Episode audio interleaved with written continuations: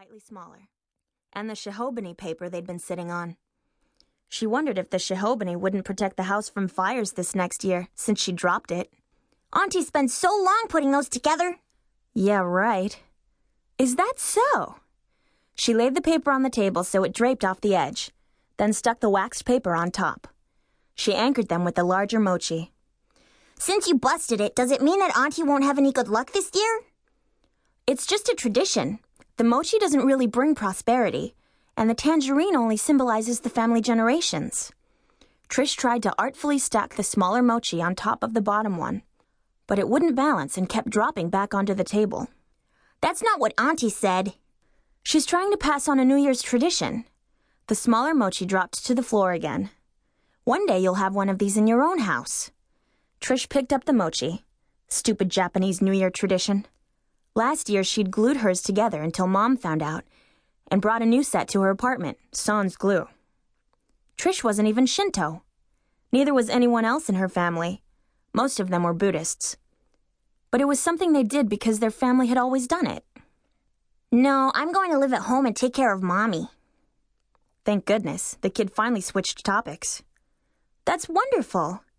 Trish tried to smash the tangerine on top of the teetering stack of mochi. Nope, not going to fly. You're such a good daughter. Allison sighed happily. I am. Your ego's going to be too big for this living room, Toots. Let's go to the kitchen. She crammed the tangerine on the mochi stack, then turned to hustle Allison away before she saw them fall back down onto the floor. Trish! She almost ran over the kid, who had whirled around and halted in her path, like a guardian lion, preventing Trish's entry into the kitchen and blocking the way to the food.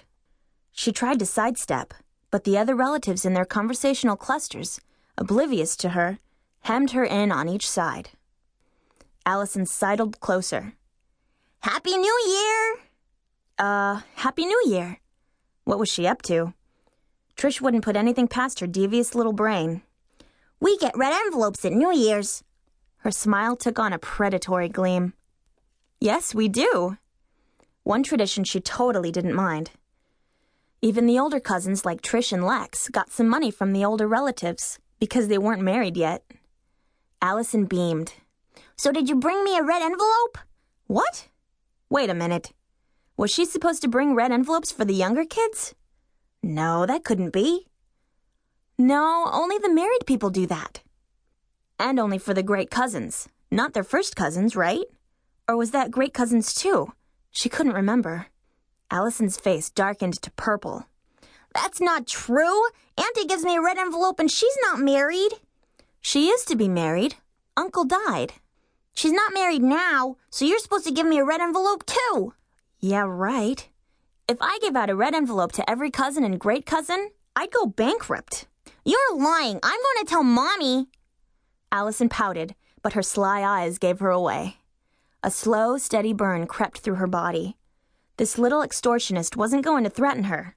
Not tonight of all nights. She crouched down to meet Allison at eye level and forced a smile. That's not very nice. That's spreading lies. Allison bared her teeth in something faintly like a grin. It's not good to be a liar. Trish smoothed the girl's red velvet dress, trimmed in white lace. You're the liar. You said you're not supposed to give me a red envelope, and that's a lie. The brat had a one-track mind. It's not a lie. Then I'll ask Mommy. The grin turned sickeningly sweet.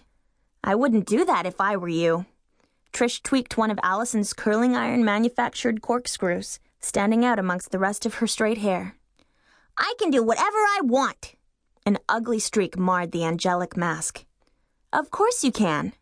Allison blinked. But if you do, I'll tell Grandma that I found her missing jade bracelet in your bedroom. Gotcha. What were you doing in my bedroom? Allison's face matched her dress. Trish widened her eyes. Well, you left it open when your mom hosted the family Christmas party. Allison's lips disappeared in her face, and her nostrils flared. You're lying! And you know Grandma will ask your mommy to search your room. Her face whitened. So why don't we forget about this little red envelope thing, Trish straightened the gold heart pendant on Allison's necklace.